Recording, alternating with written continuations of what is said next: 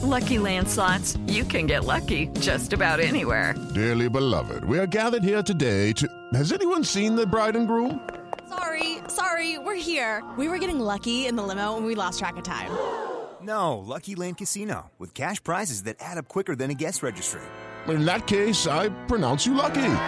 Play for free at LuckyLandSlots.com. Daily bonuses are waiting. No purchase necessary. Void where prohibited by law. 18 plus. Terms and conditions apply. See website for details. It is Ryan here, and I have a question for you. What do you do when you win? Like, are you a fist pumper? A woohooer, a hand clapper, a high fiver. I kind of like the high five, but if you want to hone in on those winning moves, check out Chumba Casino. At ChumbaCasino.com, choose from hundreds of social casino style games for your chance to redeem serious cash prizes. There are new game releases weekly, plus free daily bonuses. So don't wait. Start having the most fun ever at ChumbaCasino.com. No purchase necessary. VGW. Void were prohibited by law. See terms and conditions. 18 plus. Lucky Land Casino asking people what's the weirdest place you've gotten lucky? Lucky? In line at the deli, I guess? Aha, in my dentist's office. More than once, actually. Do I have to say? Yes, you do. In the car before my kids' PTA meeting. Really? Yes. Excuse me, what's the weirdest place you've gotten lucky? I never win and tell. Well, there you have it. You can get lucky anywhere playing at LuckyLandSlots.com. Play for free right now. Are you feeling lucky? No purchase necessary. Void where prohibited by law. 18 plus. Terms and conditions apply. See website for details.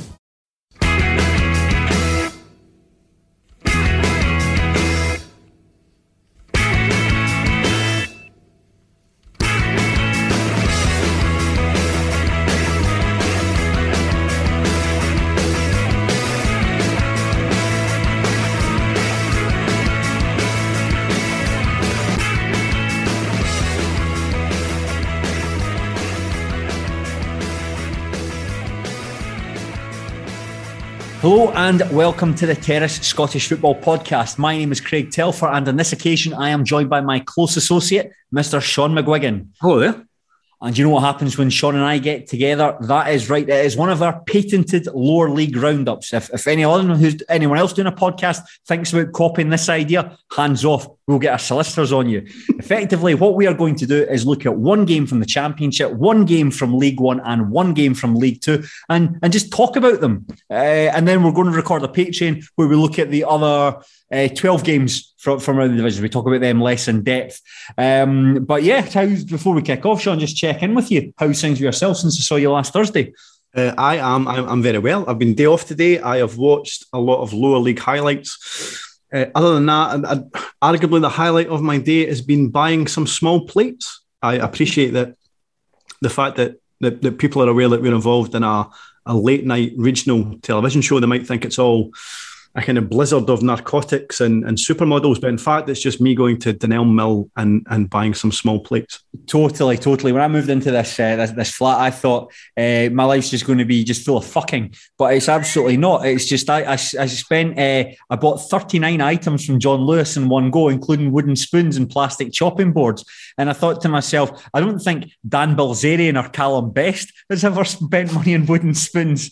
You know, so it really is. Uh, it really is a duality of man. You know, I, I, I, can see that you're still uh, lying on your floor in a in a sleeping bag, and, and I'm guessing your your sleeping arrangements are unchanged from last week. Sean, I have done so much over the last seven days, but I've done fucking nothing over the last seven days. Effectively, where we are is the, the walls have been sanded and we've we've painted them. My mum, my stepdad, I've, they've been fantastic. Actually, they've come up uh, the last two days and we've painted the bedroom, painted the living room. Uh, the television Sky was installed today, which is good. I can watch the the, the television now, and. Um, I had a guy come over to look at the flooring. The bed has been delivered. However, um, we still have a bit of work to do in the in the bedroom. There's a couple of things that need plastered. And on top of this, I don't know if this sounds weird.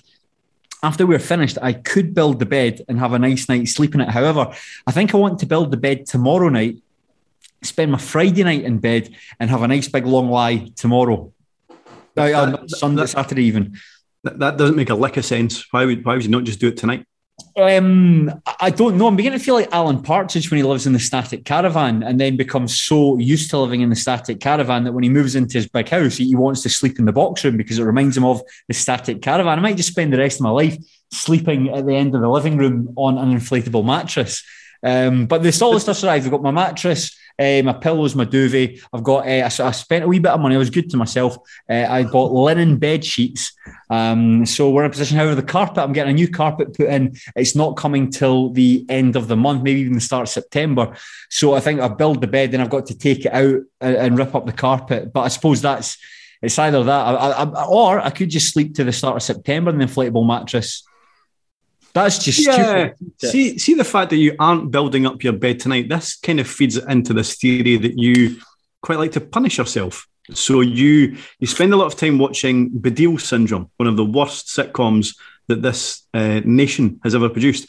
You spend a lot of time watching terrible films. Yes. It, it, it kind of feels like you punish yourself a lot for for whatever reason you, you, you deem necessary.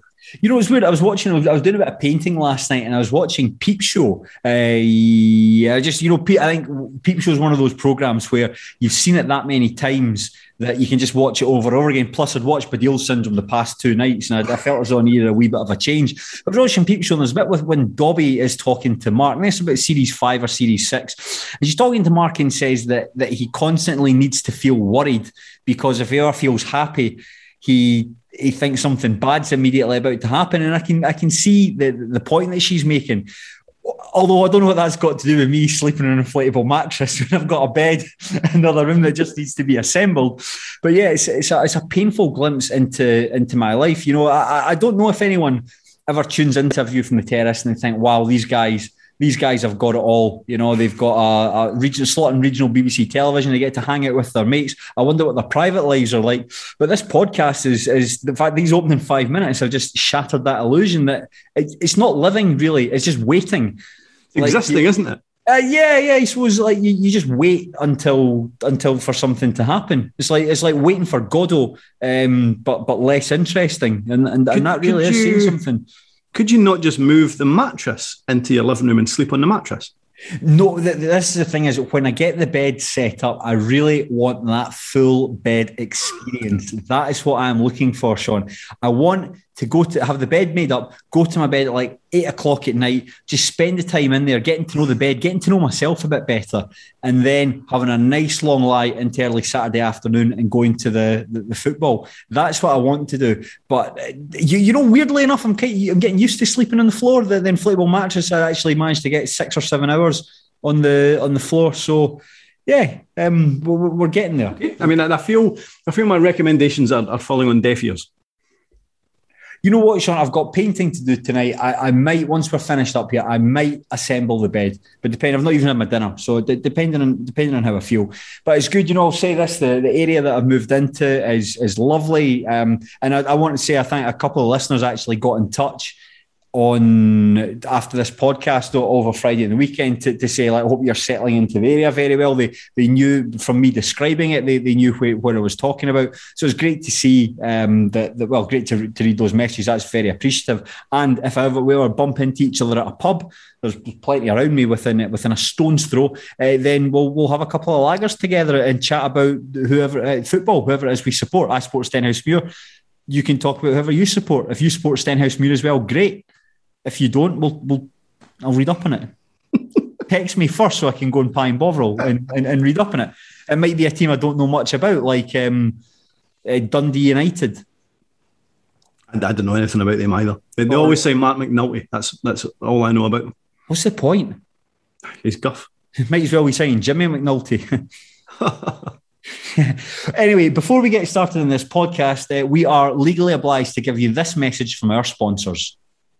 The return of football is always worth celebrating, and Beer 52 are generously offering free beer while you watch your team from the comfort of your own home. Or if you just want a few to get you in the mood before you head down to the local ground, as we're now allowed back at the stadiums again. Yes. They're offering eight craft beers sourced and created from the best breweries on the planet for free. All you need to do is go to www.beer52.com forward slash terrace and just cover the 5.95 for postage. Beer 52 is the world's most popular craft beer discovery club with over 150,000 members that they send a brand new case to each and every month. Every month's case has a different theme. Past themes have included beer from New Zealand, South Africa, Korea, all over the US and Europe. If dark beer's not your thing, you can simply choose the light option, and your case will come with an award winning beer magazine, Ferment, and a tasty snack. Don't worry though, if you change your mind, you can pause or cancel your account at any time. Just go to beer52.com forward slash terrace to get your first case of eight beers for five ninety five. That's beer52.com forward slash terrace. yes, of course. That sounds great. I'll uh, stick me down for two. I'll uh, sign me up for beer beer seventy five. I think it's beer. Uh, it's certainly a number. It's beer followed by a number. Yeah. Well, well whatever. I, I was interested to see how you were going to uh, insert that, and I, I, knew you would do it seamlessly because you are uh, a, a, very good host. Uh, but I was interested to see how you done it, and I thought you'd done it very well. Well done, because obviously we had instructions from Craig Fowler yes. that we had to insert an advert. It's not something we normally do. No, I but but well done. Yeah, well, excellent, Sean. And one other thing I wanted to say, I saw the comments from last week's show were roundly positive. They said um, the podcast was described as being three hours long, and it reminds me. I don't know if that's good or not. It reminds me in Spinal Tap when they're described as Britain's loudest band. You know, that's you know that's not necessarily a compliment. You know, is that good? Is, is that bad? Being Britain's, Britain's longest band? podcast. Britain's loudest, uh, Britain's longest podcast. Aye, another thing that somebody pointed out, in fact, two people pointed out was that you've got the tendency to ask yourself questions. I know, I know. Answer them. I know. I'm, I'm going to try and avoid that this evening. Okay, well, let's so see. Stay tuned and see if I succeed. Okay, if you don't, Sean, how about you give five hundred pounds to charity? Uh, how about less money to charity? Okay, how about all your earnings from the from the future series of A View from the Terrace? How about less money to charity? Okay, that's fine then. That's fine. So, given given how much I know you're making of View for the Terrace, that'll be ten pounds to charity. that's that's fine. That's fine. I think that's all the charities can really ask for. But anyway, let's start with the first of our three games, and we are going to start with. I, I think it's fair to say if there is a more remarkable game of Scottish football this season, I I'll be astonishing because we're starting the championship. We're going to Starks Park, where Raith Rovers and Hamilton Academical played out a 4-4 draw. That scoreline enough is ridiculous, but the circumstances of the match are perhaps even more unbelievable. Raith Rovers took a four-goal lead. Lewis Vaughan scored a brace, Dario Zanatta scored a stunner, and Aidan Connolly netted a very well taken goal. But the Rovers crumbled in the final 22 minutes with Kieran McDonald scoring two against his old club, Andy Ryan chipping in with another, and then Shaun Want scoring a header in injury time. Sean McGuigan, what the fuck? I would love to say I have never seen anything like it before. However, in 2015, I was at the I think it was the cheaper Insurance Direct Stadium, it was called at that time, where Raith Rovers were beating Dumbarton by three goals to nil. It was three goals going on four or five. And then in the final nine minutes, Dum- uh, Dumbarton scored three goals and it finished 3 all. And I genuinely think that that game has affected how I view Raith Rovers since. Because see when see when Kieran McDonald scored after I think it was 68 minutes yeah. to make it 4-1. Now 4-1 with just over 20 minutes to go, that shouldn't really matter. But my first reaction was to go, oh no. Really? Aye, and I don't think I was the only one in, in the Raith Rover support. There is, I, I genuinely think that Dumbarton game has there is a kind of PTSD effect in terms of how we watch the Rovers. Okay, that, that might affect that might affect you as a supporter watching the Rovers, but this is a completely brand new group of players there. no, but I think uh, I think that Kyle the, Benedictus would have been there. Yeah, but I think the I, I think don't get me wrong, there wasn't. It was a weird game actually, to be fair, and, and I suppose I'll, I'll get to that more in a, in a minute. But as soon as it got to 4 2, that's when the nervousness yeah, from the fans started to pull impart itself onto the players, I, I, think. And also because of the the substitutions that have been made. And, and what I would say is, I appreciate I'm pulling the minority here, but I do think that Saturday might have been, uh, and I know this might be a kind of knee jerk thing, and I know that there's a kind of recency bias, but I don't know if I've ever been at a better a, better game of football in I terms mean, of. I mean, I mean, I mean, what do you want when you go to football? You want to watch. You want to watch football that is pleasing on the eye, and for sixty-five minutes, more actually, Raith done that. You want to see hundreds of goals. I got that. You want to see good goals, brilliant goals. We got that. And you want to see drama and excitement.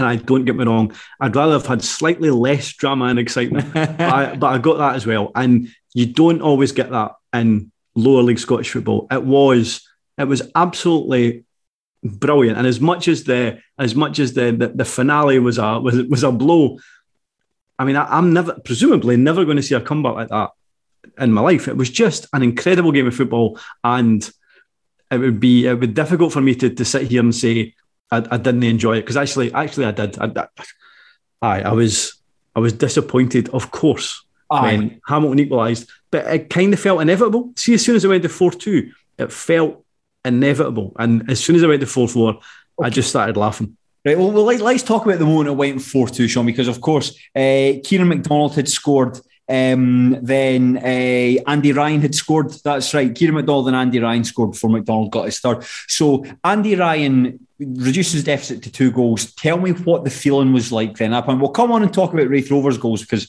they were. I mean, the four goals. I mean, one of them was a penalty, but the the three of the four goals were stunning goals. All of them were, were brilliant goals. But let's let's go to that moment just after Andy Ryan uh, reduces the deficit. What was it feeling like inside the ground?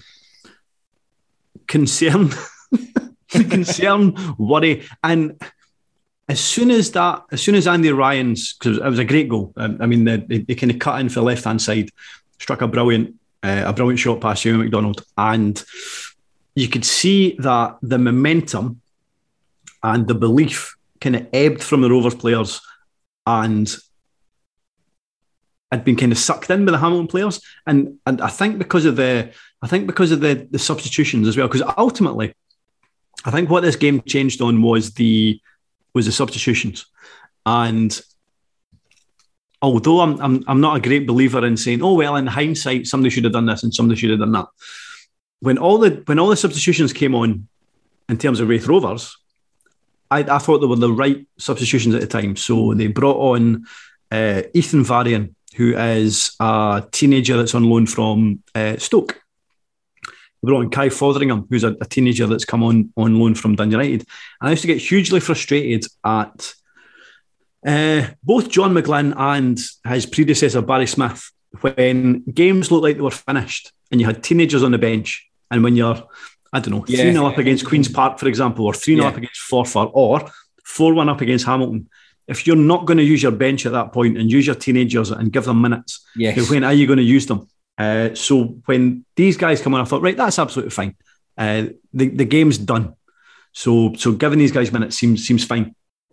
I think when I went to four two though, and again at the time I thought it was a it was a good substitution. He replaced Lewis Vaughan, and bear in mind you have to manage Lewis Vaughan's fitness, so Yes. that felt sensible.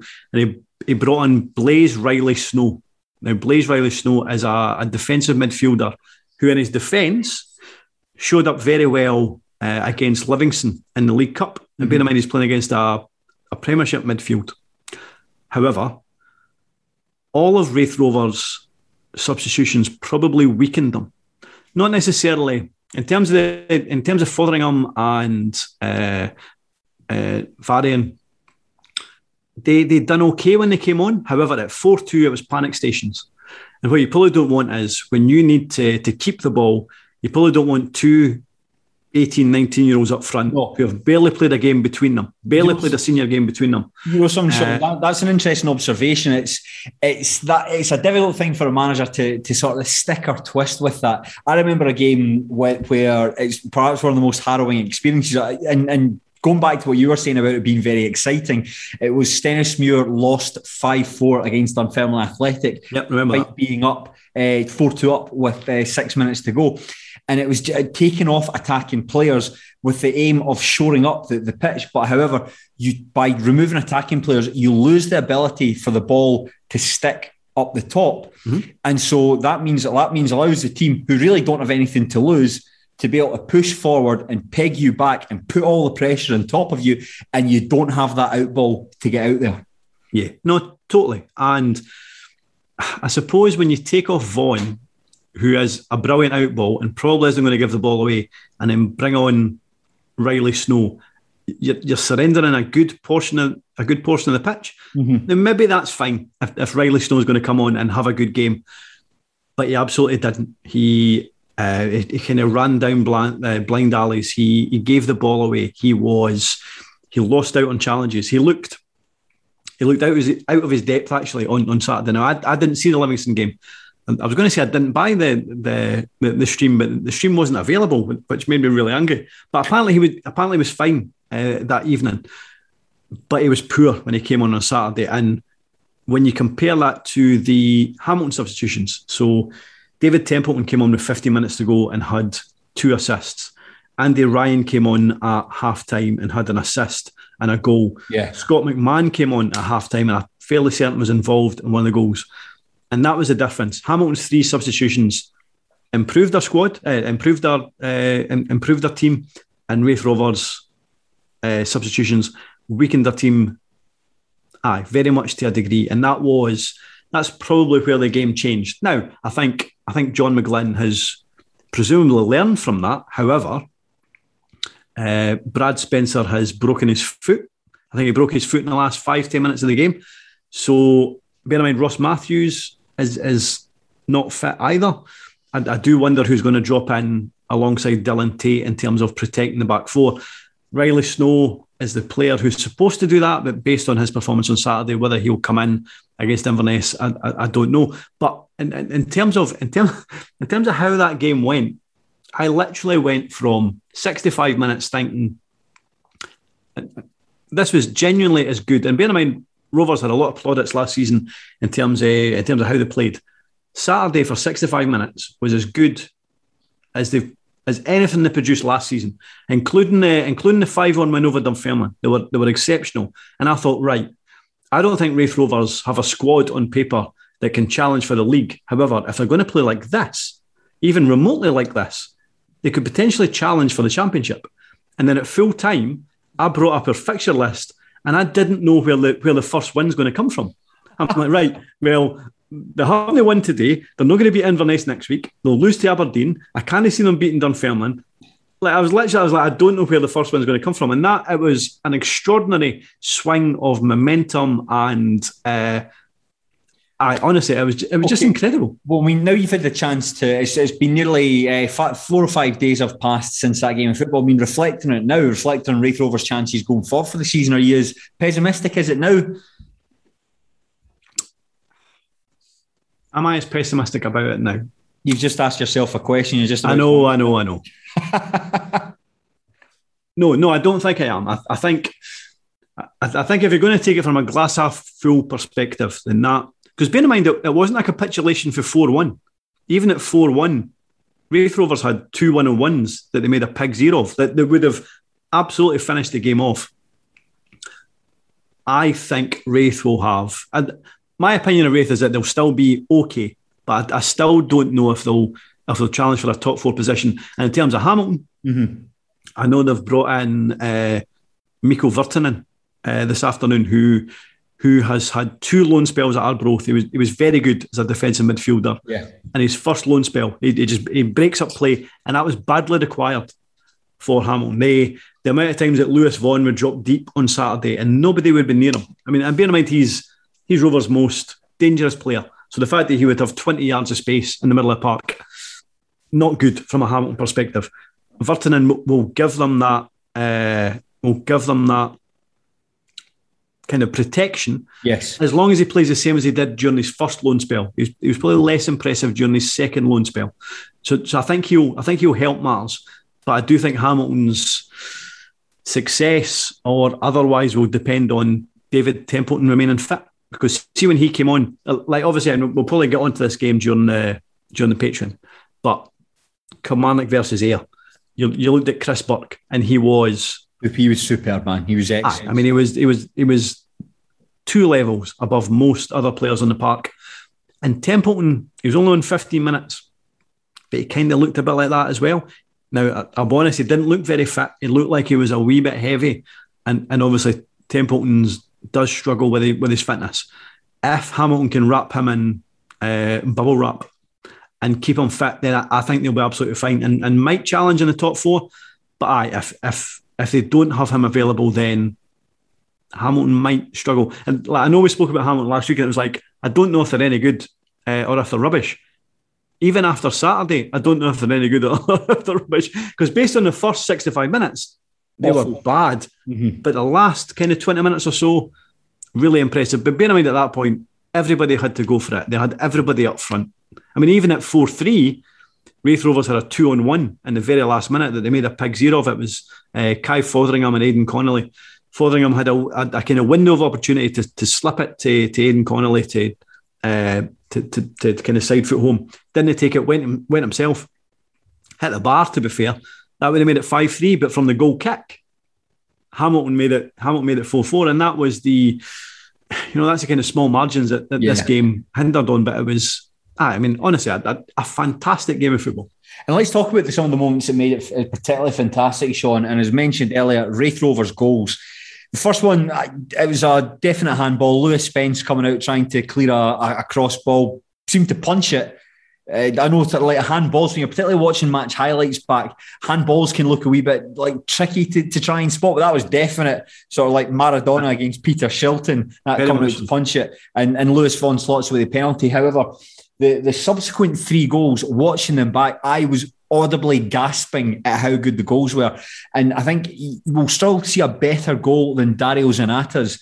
This from the like I, I'd never seen really seen this before. I think it's Hamilton Accies get a corner, the ball goes out for a goal kick, and Jamie McDonald takes a quick goal kick while the Hamilton players are jogging back. This is something I never really I, I think I don't think I'd ever really seen this because most of the time the the goalkeeper will wait you know wait till the players are in a position or they bunch up around like kick it off and, and then just wait and see what happens but this was a short goal kick out to the fullback can't remember the fullback but it's a beautiful I think it was. Tumilty. I think, I think Tumilty got the ball wide on the right. smashes the ball over like like 60 yards to Zanatta. Zanatta comes in from the left flank onto his right foot and hits the thing. I, I think if that ball, if it wasn't for the net, that ball would still be travelling. He smashes it. And it's like from the goal kick to that ball hitting the back of the net, that was just a lovely, lovely, lovely, lovely goal. I mean, I I, I tweeted, uh, I think at halftime that, that the the goalless season uh, competition in terms of Raith Rovers was, was already done, even though there was still 35 and a half games to go.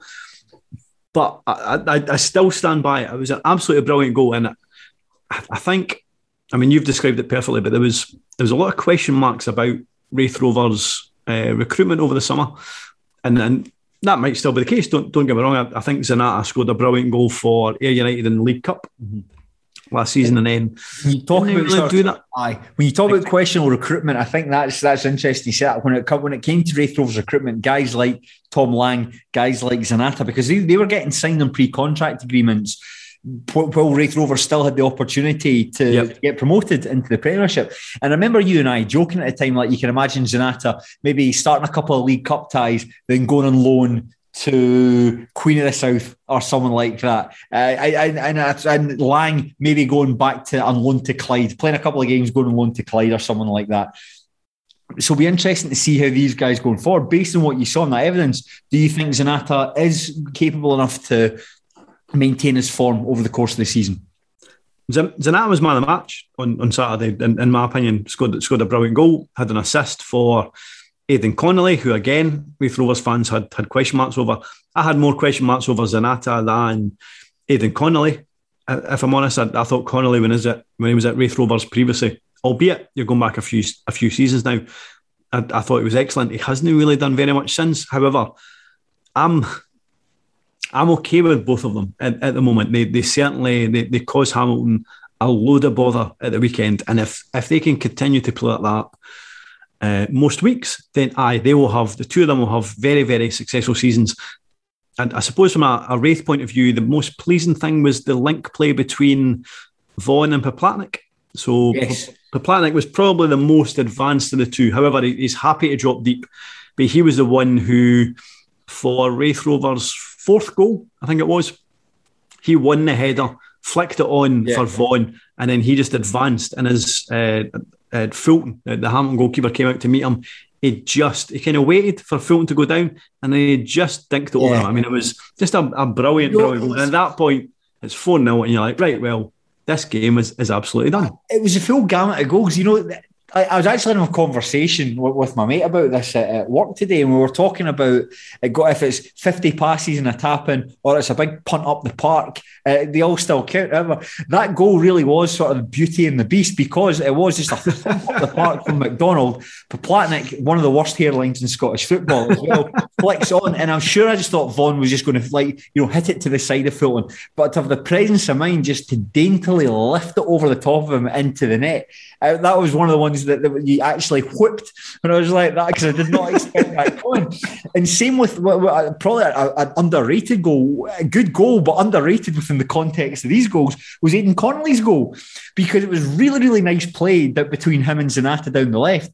And when Zanatta played them in, I was expecting him to cut the ball back to Zanatta because Zanatta had moved into the, the, the edge of, into the penalty box unmarked, expecting to cut the ball back to Zanatta for, for a finish. And then on top of that, you'd Poplatnik sort of lurking at the back post to go in. But to have just have the confidence to just arrow a shot, I mean, the, the, the, the accuracy of the finish was sensational, you know, right across Fulton, right into the corner of the net, just sumptuous. And that was another one uh, because I wasn't expecting that. Love that when you're watching goals back and it's like when, when the attacker does something completely unpredictable where you can see it's like where you can see the pieces all move around them and you think, well, that's going to go there, the ball's going to there, and then he's going to do stuff. And you see Poplatnik lurking, Zanatta just just waiting for the return pass, and not to use either of them and just to smash it into the, the bottom corner right across Fulton. Lovely, lovely stuff. I mean, I, I think probably the most heartening thing from a, a Raith perspective is I think that, well, they, they have downgraded from last season. They there's a few players that that they've that they've lost that they haven't replaced to the same standard. However, for approximately 70 minutes or so, they were still playing football that is as good as anything that they produced last season and the season before under John McGlynn. So if that's what they're going to produce, hopefully most weeks, then they are still going to be a, a brilliant team to watch. And that's like like Raith fans, we, we didn't really expect to challenge for promotion last season.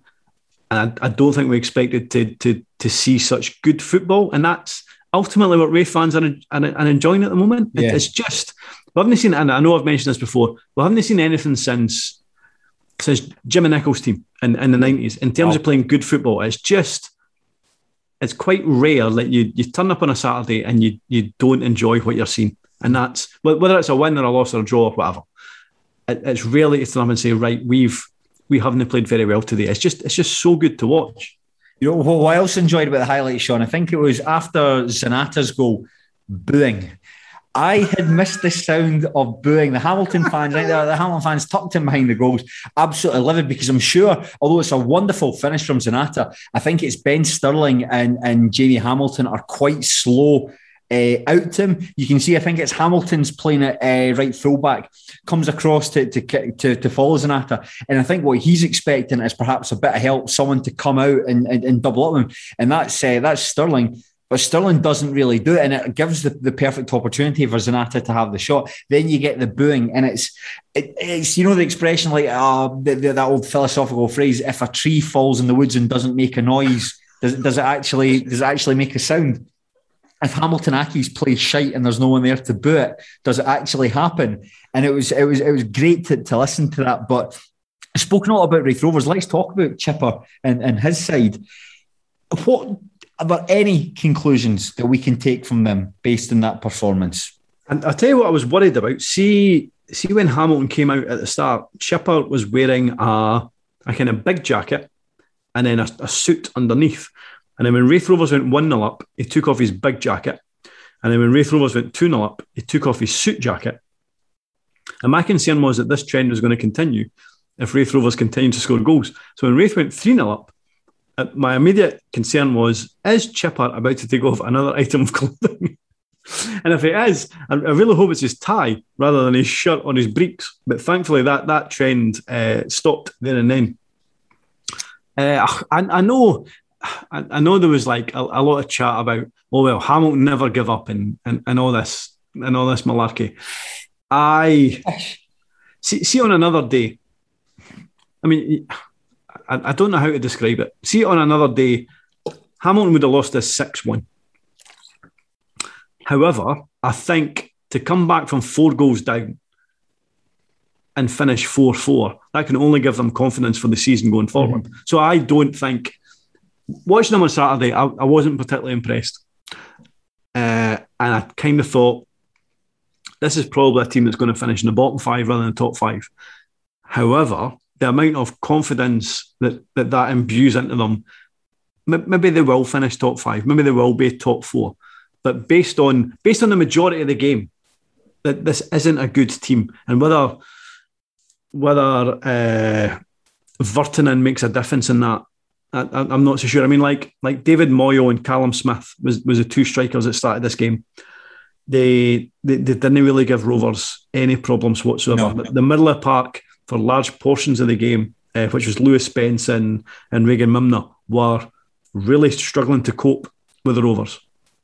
Uh, Marley Redfern started wide left honestly, I thought it was terrible, and I thought it was absolutely terrible. So it feels like Hamilton still needs.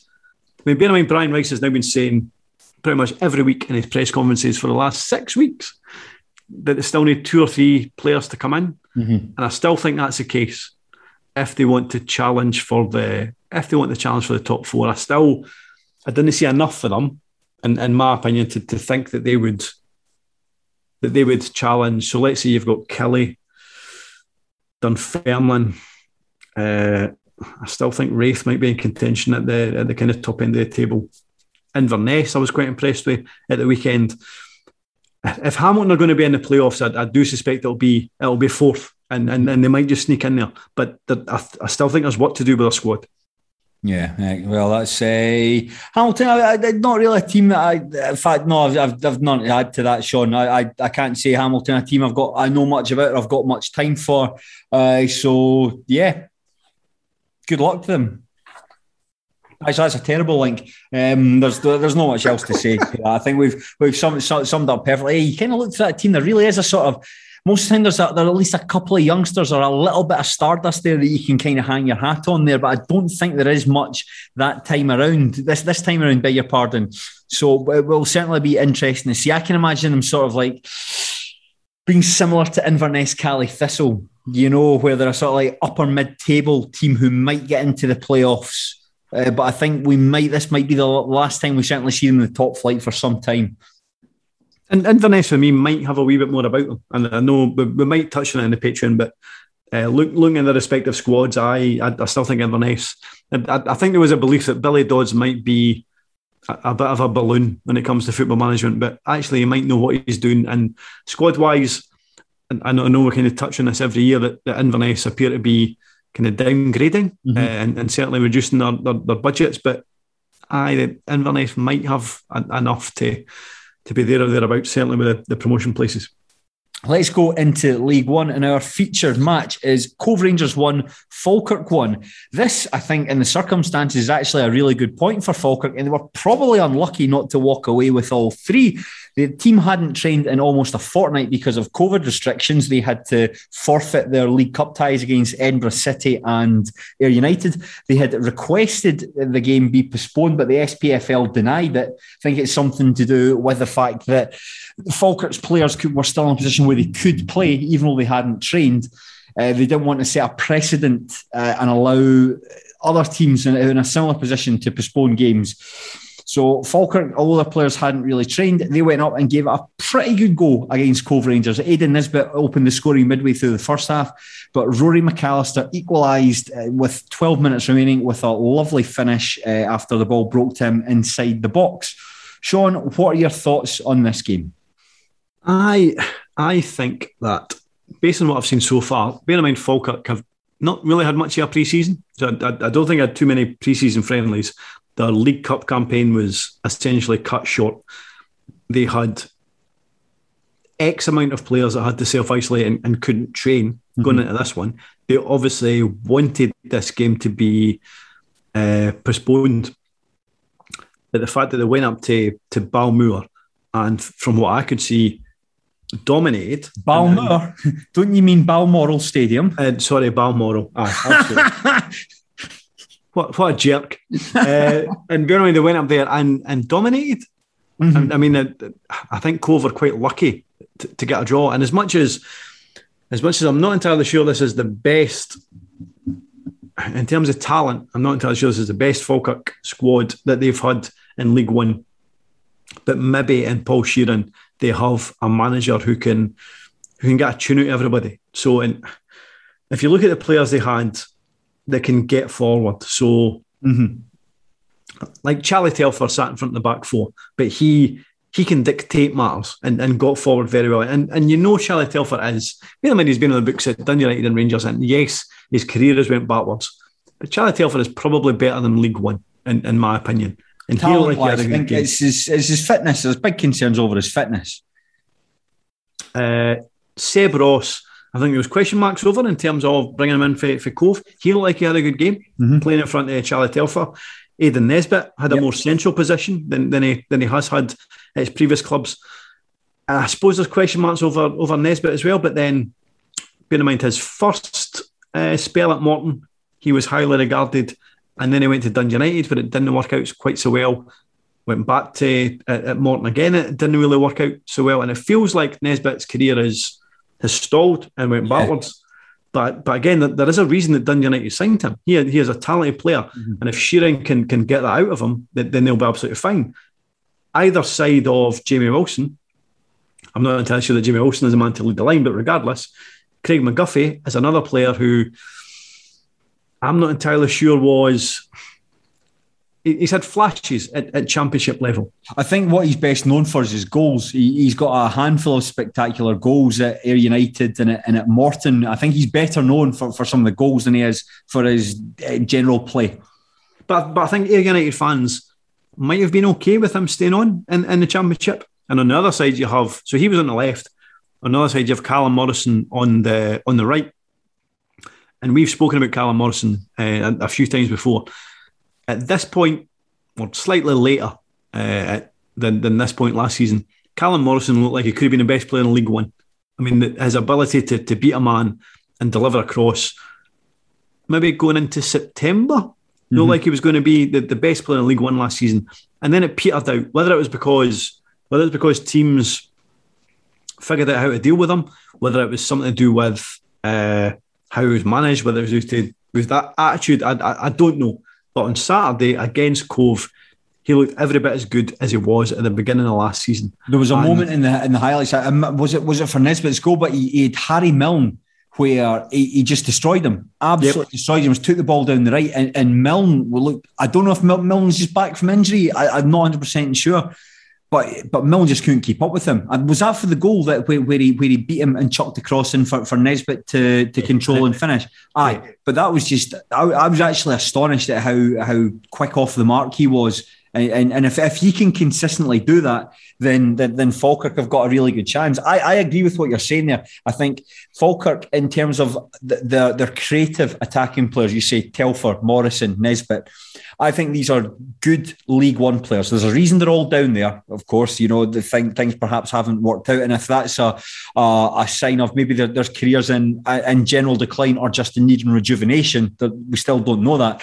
I think Falkirk's big problem though is, is their strikers because it's something we mentioned we were talking about last week because the three strikers they have in their books, Anton Dowds, Aidan Keena, and Jamie Wilson they need a, a, significant upgrade if they're going to challenge to, to win the title. Did, did, did, do you think that though? Yeah, I do. Do you think do. they'll need a significant? Bear, bear in mind, McGuffie will get forward. Nesbitt, Ross, Telfer, Morrison. I, I agree with you. They need a far better focal point.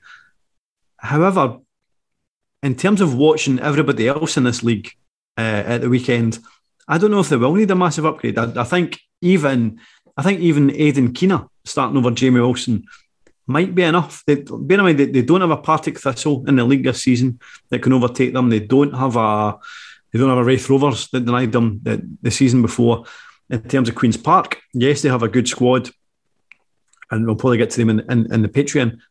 But they might just have enough behind that that that lone forward, if that's what they're going to go with, to, to, to get by. I mean, they were. I, I thought they were far better than, than Cove at the weekend, and that's with Jamie Wilson leading the line.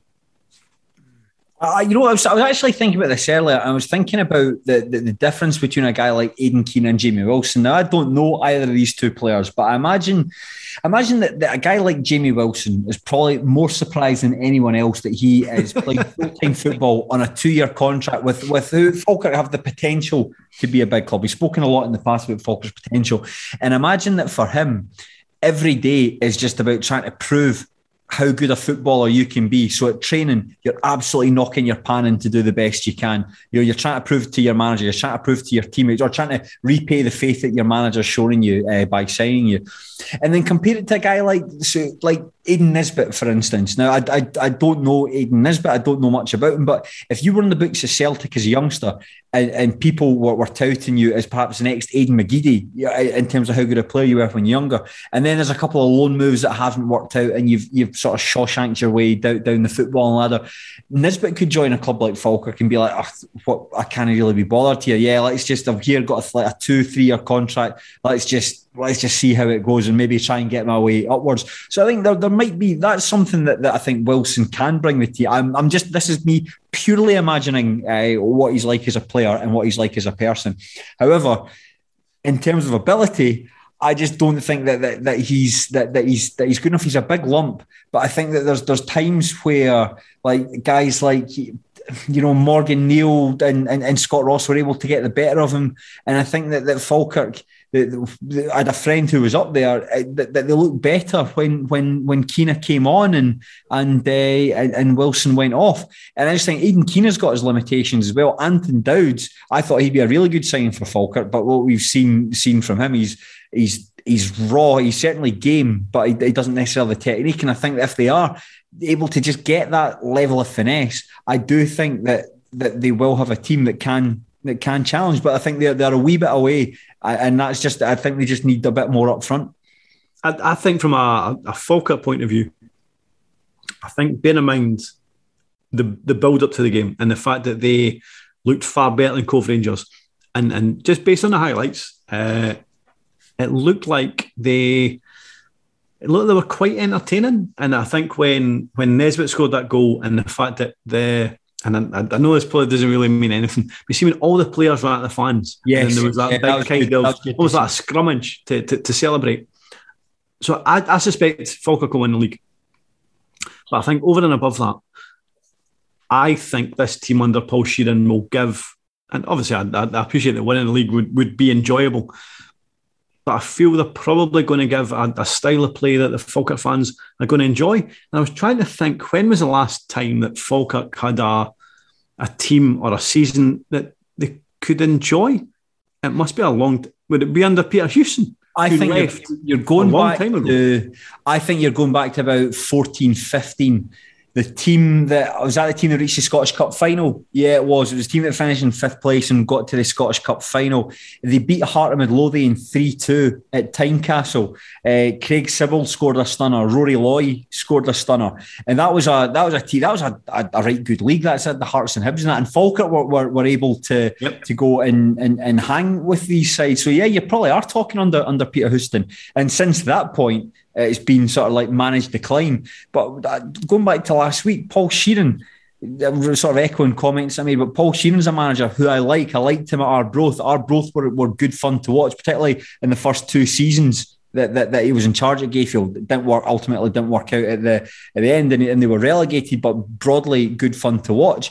And I think that, that he's got an idea. I mean, he's a really good player himself, you know. And you talk to anyone who played alongside him or trained with him, they can't speak highly enough of him, like in terms of his ability, in terms of his, his attitude. So you'd like to think that he could install that in the in the players. And not that I want to feel sorry for Falkirk fans at all, but seeing that moment, you're absolutely that's something I noticed watching the highlights when Nesbitt scored, running over to, to the fans in the corner. That's class. I mean, it's I mean, remember a couple of years ago you had fucking Denan Lewis playing for you. You, you know, like a guy who who who rather than attack a ball, let it run across him against against Dunfermline at home. Let a ball run across him. You know, when you've got when you've got a group of players that you actively hate watching and actively dislike, then it must be amazing. Like j- just have guys that you can identify with and get behind. And I think that we're a wee bit away from that because it is early days. Uh, you know, a, a draw uh, against a, uh, when you're underdogs against Cove Rangers. You know, you don't want to read too much into that. But I, I liked what I saw. I thought it was. I, I'm getting good vibes from what I saw, and even guys like like Ben Hall seemed to do all right. Um, like Gary Miller playing at, at centre back in a sort of unfancy. Who have been position. slated? Who, who have been? Aye. Both of whom have been slated. Aye, they, they, they did all right, and and you know, and this is without that. This is the guy like Cammy Williamson playing. Cammy Williamson doesn't even have a Wikipedia page. You know, that's how you know that, that you're you're kind of you're struggling a wee bit. But when I think when, when Falkirk, you're right in say you say when Falkirk have got guys that can come back in, I think that pound for pound they, they do have the, the strongest squad in that division. I just think that they need a forward, a good principal striker, someone who can play that number nine position, they can hang their hat on. I don't think they've got that just now. Oh, okay, so let's say they don't get that number nine, right? Let's say they, they don't bring anybody else in that could play up front. Do you think they won't win the league? I, th- I think it'll be, you know, some. This is the first time we're going into the season. The last, uh, the last two campaigns, Falkirk have been in League One. I said at the start they're going to win the division, and it didn't happen. You know, one uh, COVID, the, the the the COVID pandemic hit, and then Raith Rovers were, were inexplicably deservedly winning, were ahead of them.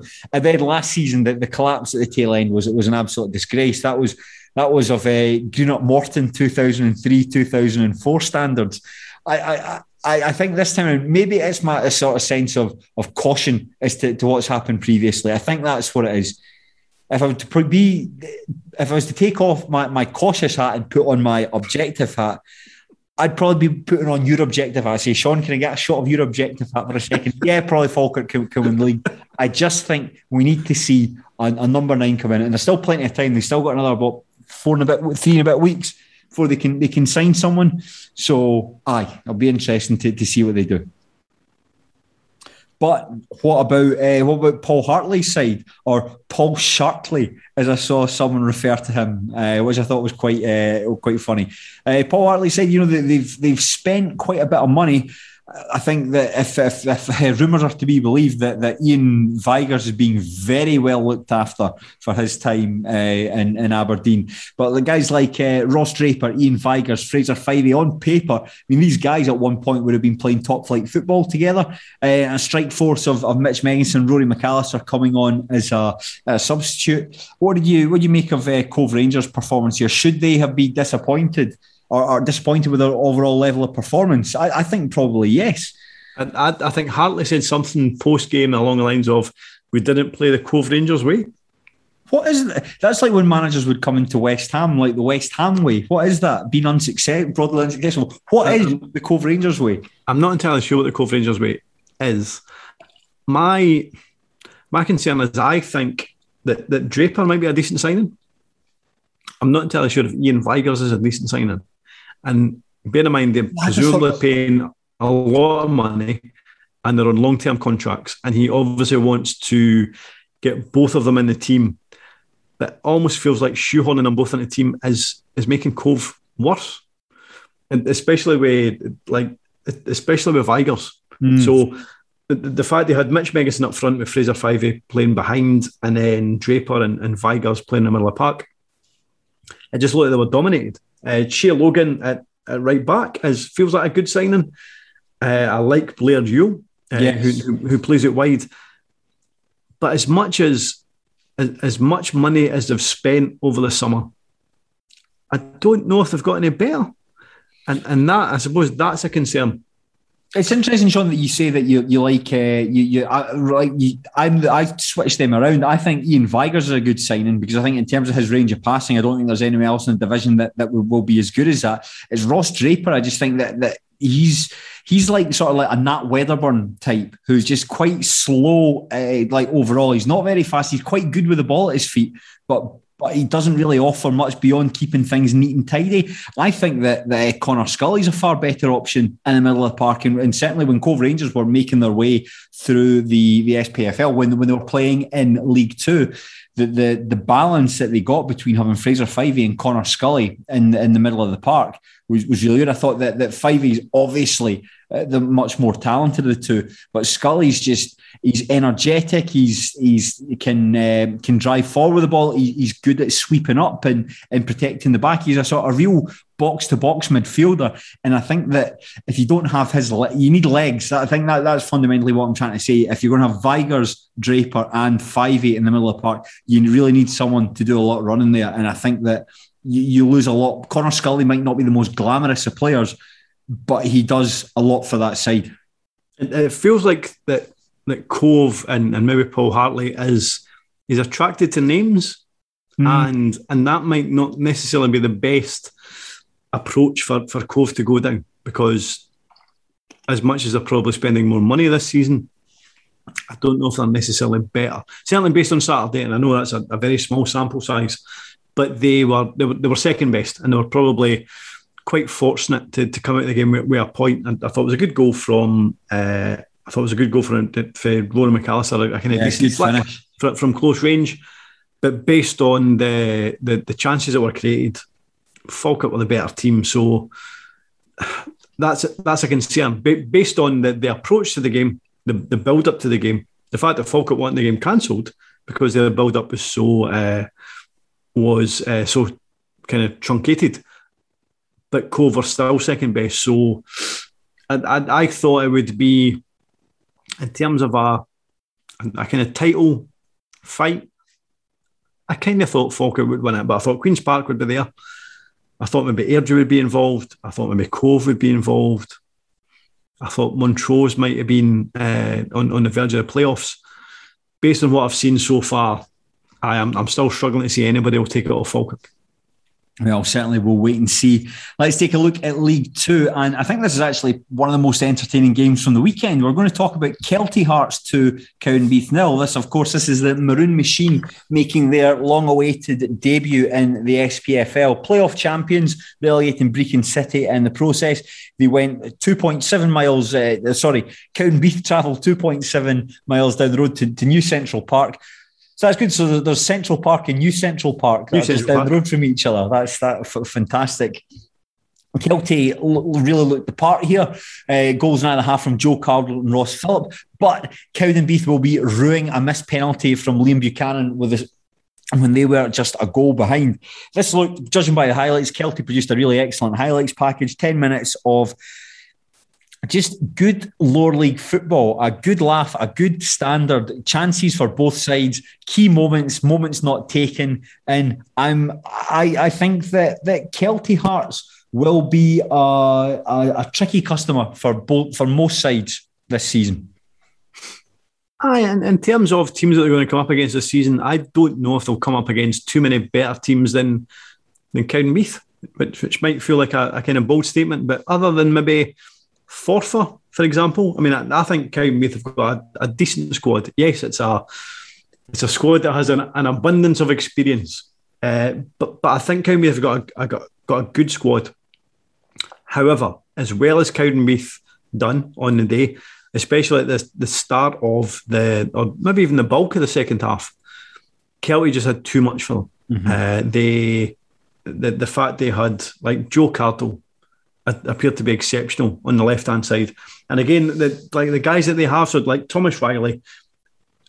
I found Jamie Barjonas an interesting one. So he, I, I think looked excellent. Barjonas look excellent. Was, was really good. And like Barjonas is a bit like remember Scott Roberts, who was at Raith Rovers yes. uh, a number of years ago on loan from Rangers, who slipped through the leagues and ultimately didn't look good enough. So Barjonas wasn't good at Raith, wasn't good at Ayr, and then he slips down into Kelty, and you think, right, well, is he is he going to be able to impress at League Two? Is, is this his level? But like he just looked good, and and Kelty's midfield in general uh, done very well, and as I as as well as Cowdenbeath did at the certainly at the start of the second half. and obviously they had the, the, the penalty which would have got them back into the game. Kelty were Kelty were deserving winners, and and Joe Cardle, who I am admittedly a fanboy of, I, I thought Cardle was excellent. Yeah, I mean- wide left position. The, the, I, I think you saw that there was times where I think it was it was Fraser Mullen that was playing at right back. There was times I'm thinking it was like Robbie Buchanan was coming over to cover it, and he was still able to take the two of them on and and, and get get the balls in because he's so unpredictable. You know, he's he's a right-footed player. But is it? But is it unpredictable? That's- He, he does. He does the same thing every time. And he's done the same thing for his entire career, but, But nobody knows we- how to stop it. if you if you, you cut inside, but he has got the ability to come out. That's that's the thing. When I was watching it, the number of times I thought, well, he's going to go in, and he's but he's taking the players one way. He did that a couple of times with Mullen, where he takes them one way, then the other, then one way, then the other, then comes inside again. So I suppose it is it's unpredictable because he can go outside and use his left foot and, and get in, and it's how you deal with that with the, the, the two players.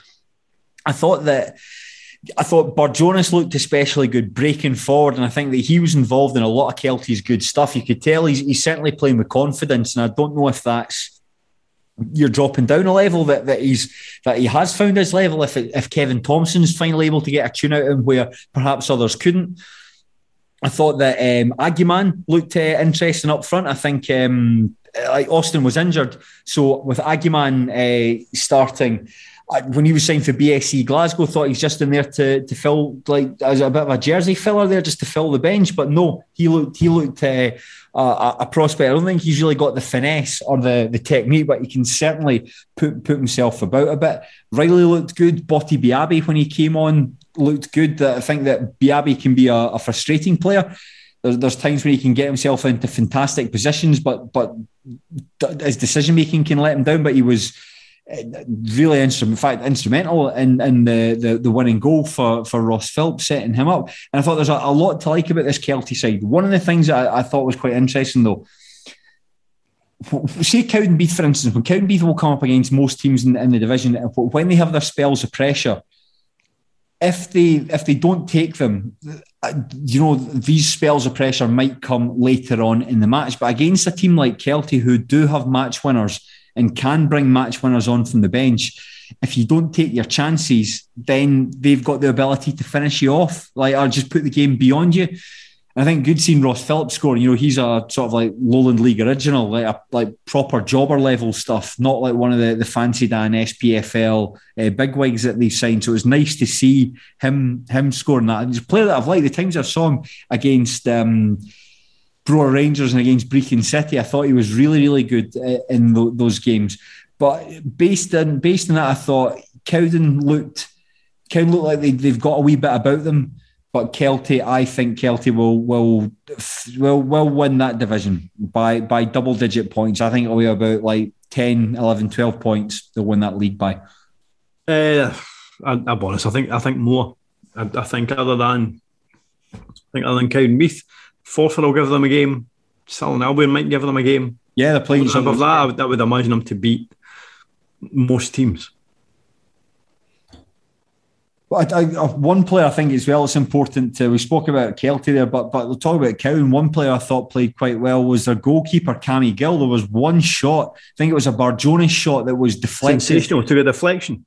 Unbelievable how, how Absolutely the, the, reflexes to tip that over the bar. And he did another good save from, from Jamie Barjonas in the, sorry, later on in that half. So I think they, they've, they've done well. I think their goalkeeper was Nicky Hogarth, who they brought on loan from Rangers last season, who I think did well in fits and starts. Certainly the times I saw him against uh, Stenhousemuir, he looked particularly handy. Uh, but other times I'm not sure how, how well he was he was rated by Cowdenbeath fans. So so Cammy Gill coming in from Dunfermline Athletic, that's a, a, a good piece of business. And I thought that Bobby Barr, you know, won the penalty, had, uh, did quite well coming in inside from the from. from I, I the didn't think flank. it was a penalty. Oh no, I, I thought it was a penalty. I, you thought it was a penalty? Yeah, I did. I thought, but I thought um, it was I, I thought it was soft. I, I think uh, I think the referee might have been bullied somewhat by the fact that Cowdenbeath could have had about well, they were appealing for two penalties in a minute, and and, and if you remember the about a kind of clutch of Cowdenbeath players surrounded him, and the, the referee actually pushed them away. He did. It was Craig Barr, wasn't it? It was Craig Barr, Chris Yeah, Langton, booked- one of them that he booked, actually uh, shoved away. I think I think he booked about two players based on that. I, I- think when Bobby Barr went down, which might have been the weakest penalty shout that Cowdenbeath had, I, I do think that the the former two penalty shouts was playing on the referee's mind. Ah, that's, that's interesting. No, I thought it was a definite penalty, and I thought the fact that Philp or none of his teammates appealed for it was quite telling. I, I, I thought it was I, I, thought it was a penalty. But, but a brilliant save from, uh, or a very good save from from Dan Jamieson, which, and, and again, as much as we're, we're praising Kelty, if that had went in, if if Liam Buchanan had scored the penalty, then it, it might have been different because at that point, uh, that's right. Certainly for a bit of the second half, Cowdenbeath, Cowdenbeath had the upper hand. Mm-hmm. Yeah, no, I agree with you, but that, that sort of goes back to that point I was making is that, that Kelty do have like match winners all over. Yep. The, certainly the forward line match winners all over the team. Whereas Cowden might have had opportunity to come back into the game later on. That goal from Philp ensured that didn't happen. Uh, one thing what I did want to say was uh, um, Cowden brought a guy in called Quinn Coulson. I know he's on loan from Raith Rovers. Sounds like a minor character from latter day Buffy the Vampire Slayer. I uh, I never watched Buffy the Vampire Slayer, but I would I would very much take your word for it. Well, I don't watch it either, so I might be talking shite. If anyone who does watch Buffy the Vampire Slayer uh, want to get in touch and let us know, do you think Quinn Coulson sounds like a character from Buffy the Vampire Slayer, or am I talking absolute toot? Well, that's I think that's Sean. That's that's quite uh that, that's actually that's taken us about an hour, which is remarkable. It's quite succinct for us, but in fairness, it's only three games. It's only three games, so that's one hour for three games. Um, so what we are going to we are going to go on to Patreon now, and we're going to talk about the remaining twelve games. Uh, if you think that sounds worthwhile, and tune in. Bear in mind, I haven't watched the highlights for any of them, and it's going to be Sean talking for that time. If you want to hear Sean McGuigan talking, please subscribe to Patreon. If not, I'm sure we will see you again at another point soon. Sean, thank you very much for your time. No, thank you. And uh, this has been the Terrace Scottish podcast. We will see you soon. Goodbye.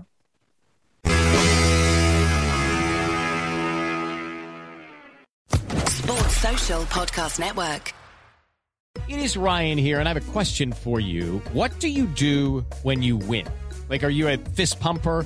A woohooer, a hand clapper, a high fiver. I kind of like the high five, but if you want to hone in on those winning moves, check out Chumba Casino. At ChumbaCasino.com, choose from hundreds of social casino style games for your chance to redeem serious cash prizes. There are new game releases weekly, plus free daily bonuses. So don't wait. Start having the most fun ever at ChumbaCasino.com. No purchase necessary. VGW. Void were prohibited by law. See terms and conditions. 18 plus.